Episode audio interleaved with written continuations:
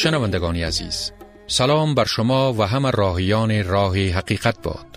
من پرتوی نادری همراه با همکارانم چهارمین برنامه از سلسله برنامه های از بلخ تا قونیه را آماده ساخته ایم تا برای شما عزیزان صاحب دل ارائه کنیم. در برنامه پیشین دیدیم که مولانا چشم انتظار طلوع خورشیدی است. تا همه هستی خود را در آن غرق سازد و اما آن خورشیدی که قرار است همه هستی مولانا را در خود غرق کند همانا شمس تبریزی است همان کسی که مولانا او را بانگ و سلای آن جهان دیگر می خواند. در این برنامه شما را به تماشای دیدار مولانا و شمس فرا می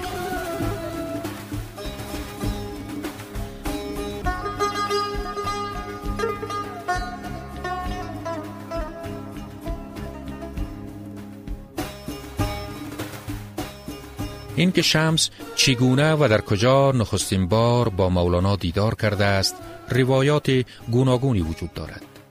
افلاکی می‌گوید روزی در میان هنگامه مردم در شهر دمشق حضرت مولانا دست مبارک مولانا شمس الدین را بگرفت و فرمود سر رافی آرم مرا دریاب. تا شمس از عالم استغراق به خود آمد مولانا رفته بود. از این دیدار که احتمالا در زمانی که مولانا در دمشق مشغول آموزش و دیدار با مشایخ آن سامان بوده رخ داده است نمی‌توان به حیث ابر انگیزه یاد کرد که سبب دیگرگونی مولانا شده باشد. برای آنکه در این دیدار هیچ گونه گفتگویی در میان آنها صورت نگرفته است. دیداری که مولانا را از نهاد دیگرگون می کند در قونیه رخ می دهد. دیداری که دانشمندان از آن به حیث شگفتی انگیزترین حادثه در تاریخ ادبیات و عرفان فارسی دری و حتی جهان یاد کردند. چنین روایتی وجود دارد که روزی در شهر قونیه مولانا همراه با جماعتی از شاگردان و مریدان سالمند از مدرسه پنبه فروشان به خانه برمیگشت. رضایتمند از تدریس و شادمان از شهرتی که در این دوران جوانی برایش دست داده است. ظاهرا سلوک فقیهانه مولانا نشان نمی دهد که او آماده پذیرش یک دیگرگونی بزرگ بوده باشد. در چنین وضعی ناگهان رهروی ناشناس و پشمین پوش بر سر راه مولانا می ایستد و اینان موکب آن فقی و مدرس پر ابهت شهر را می گیرد آنگاه چشم در چشم او می دوزد و با صدای بلندی این پرسش تکان دهنده را مطرح می کند های صراف عالم معنی محمد برتر بود یا بایزید بستامی؟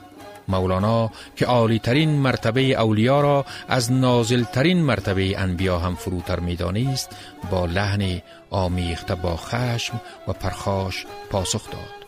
محمد سرحلقه انبیاست و با یزید بستامی را با او چه نسبت؟ رهگذری ناشناس دوباره می‌پرسد. پس چرا محمد می گفت ما عرفنا که حق معرفتی که؟ در حالی که بایزید می گفت سبحانی ما از زمشانی گویند مولانا از حیبت این پرسش بیافتاد و از هوش برفت چون به خود آمد دست آن ناشناس پشمین پوش را که جز مولانا شمس الدین تبریزی کسی دیگری نبود بگرفت و به هجره در مدرسه و به روایت دیگر به هجره صلاح الدین زرکوب برفت گویند که چهل روز و به روایت دیگر سه ماه در آن هجره به خلوت نشستند و کسی را زهره آن نبود تا به خلوت ایشان درآید. بدین گونه شمس هنگامه و غلغله بزرگی را در شهر قونیه برپا کرد.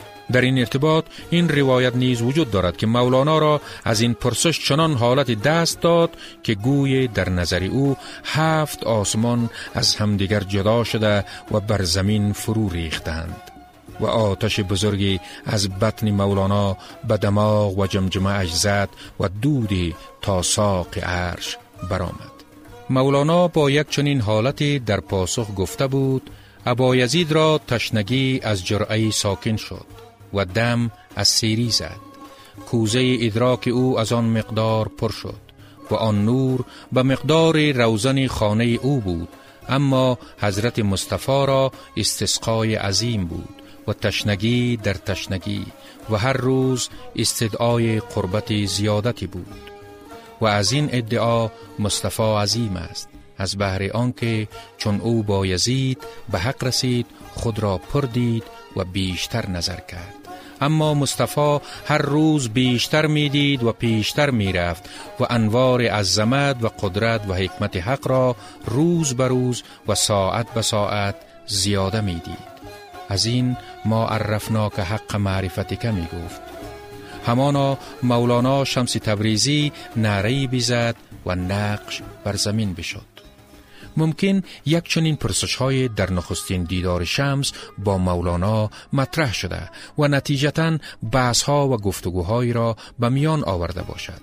ولی با این حال دیگرگونی و شفتگی عارفانه مولانا را نمی‌توان تنها و تنها نتیجه همین پرسش ها و نتیجه نخستین دیدار آنها بر سر بازار قونیه دانست نخست که مولانا پیش از رسیدن شمس به قونیه به آن مرحله از ظرفیت روانی و سلوک صوفیانه رسیده بود تا یک چنین شیفتگی و دیگرگونی بزرگ را بپذیرد.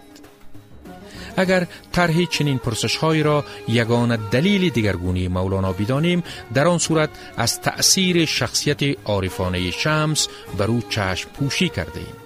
در حالی که تأثیر شخصیت را می توان به حیث یک عامل بسیار مهم و سازنده در امر دیگرگونی و شفتگی مولانا در نظر داشت تا آن حکایات و روایات ساخته و پرداخته شده به وسیله مریدان و علاقمندان که عمدتا استوار بر امر کرامات و مسائل مربوط به خرق عادت است.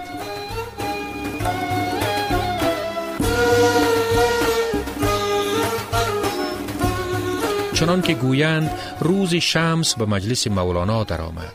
او را در کنار حوزی نشسته دید. شمس با نوع استهزا به کتابهایی که در کنار مولانا بود اشاره کرد و پرسید که اینها برای چیست؟ مولانا در حالی که غرور فقیهانه در نگاههایش موج می‌زند با وقار دانشمندانه می‌گوید این کتابها علم قال است و تو را با آن چه کار؟ شمس کتابها را برگرفته یگان یگان در آب می اندازد مولانا پرخاش می کند شمس با آرامی کتابها را یک یک در حالی از آب بدر می آورد که همگان همچنان خشکند و آبی در آنها نفوذ نکرده است. مولانا با تعجب می پرسد این دیگر چه سر است؟ شمس می گوید این ذوق و حال است. تو را از آن چه خبر؟ نتیجه ای که می توان از چنین قصه های گرفت این است که سرانجام شمس مولانا را از علم مدرسه یعنی از علم قال به سوی علم حال می کشد و برتری آن را برای او نشان می دهد. دیدار شمس با مولانا را به نام مرحله شیدایی مولانا و تولد دوباره او یاد کردند. اما به گفته دکتر شفیع کتکنی اگر تولد دوباره مولانا مرهون برخورد با شمس است جاودانگی نام شمس حاصل ملاقات او با مولانا است. به هر حال دیدار شمس با مولانا به هر گونه ای که رخ داده باشد و تذکر نگاران و راویان هر گونه روایات و حکایات گوناگون و متضادی که ساخته باشند با این همه می توان این دیدار را بزرگترین و شگفتانگیزترین رویداد در زندگی مولانا و شمس خواند.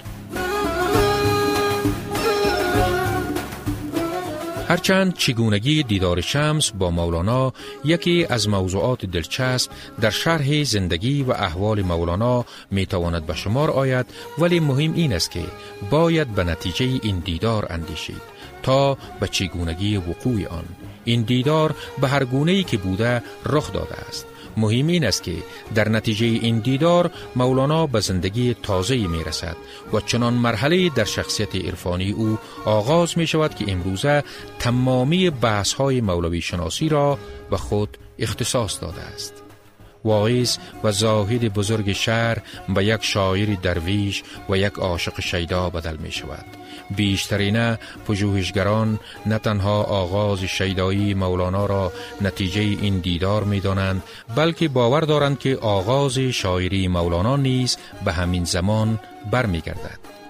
او در این هنگام 38 و بر روایت دیگری 39 سال عمر داشته است. در ارتباط با دیدار و خلوت نشینه های شمس و مولانا استاد بدیا زمان فروزانفر مسائل بحث برانگیزی را مطرح می کند. او می گوید شمس الدین به مولانا چی آموخت و چی افسون ساخت که چندان فرفته گشت و از همه چیز و از همه کس صرف نظر کرد و در قمار محبت نیز خود را در باخت بر ما مجهول است او در ادامه می گوید چگونه شد که مولانا پس از خلوت با شمس روش خود را بدل ساخت به سما برنشست چرخیدن و رقص بنیاد کرد و به جای قیل و قال مدرسه و اهل بحث گوش به نغمه جانسوز نی و ترانه دلنواز رباب نهاد.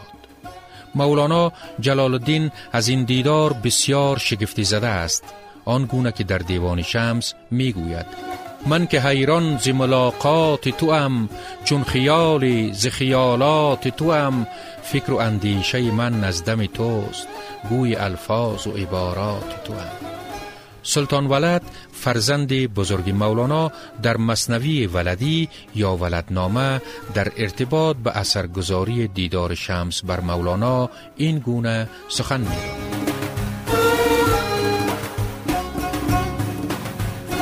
غرضم مسکلی مولاناست. آن که او بی نظیر و بی همتاست. مفتیانی گزیده شاگردش. همه صفها زده زجان گردش. با چنین عز و قدر و کمال. دایما بود طالبی ابدال. خزیرش بود شمس تبریزی. آنکه با او اگر درآمیزی هیچ کس را به یک جوی نخری پرده های زلام را بدری. بعد بس انتظار رویش دید. گشت سیرها بر او روز پدید. دید آن را که هیچ نتوان دید هم شنید آن چه کس کس نشنید. ناگهان شمس دین رسید به وی. گشت فانی زتاب نورش فی. گفت گرچی به باطنی تو گرو باطنی باطنم من این بشنو. عشق در راه من بود پرده. عشق زنده است پیش من مرده. دعوتش کرد در جهان عجب که ندیدان به خواب ترک و عرب. شیخ استاد گشت نو آموز درس خواندی چو کودکان هر روز. گرچه در علم فقر کامل بود علم نو بود کو به وی بنمود. رهبرش گشت شمس تبریزی آن که بودش نهاد خونریزی.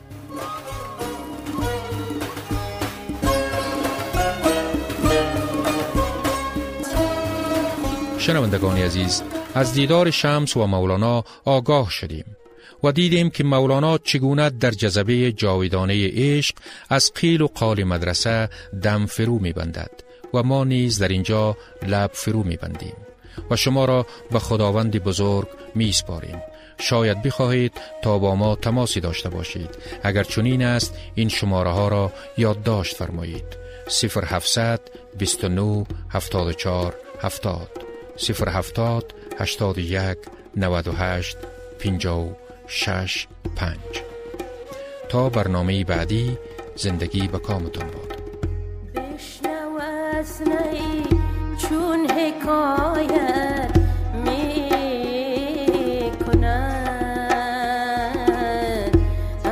جدایی عاشق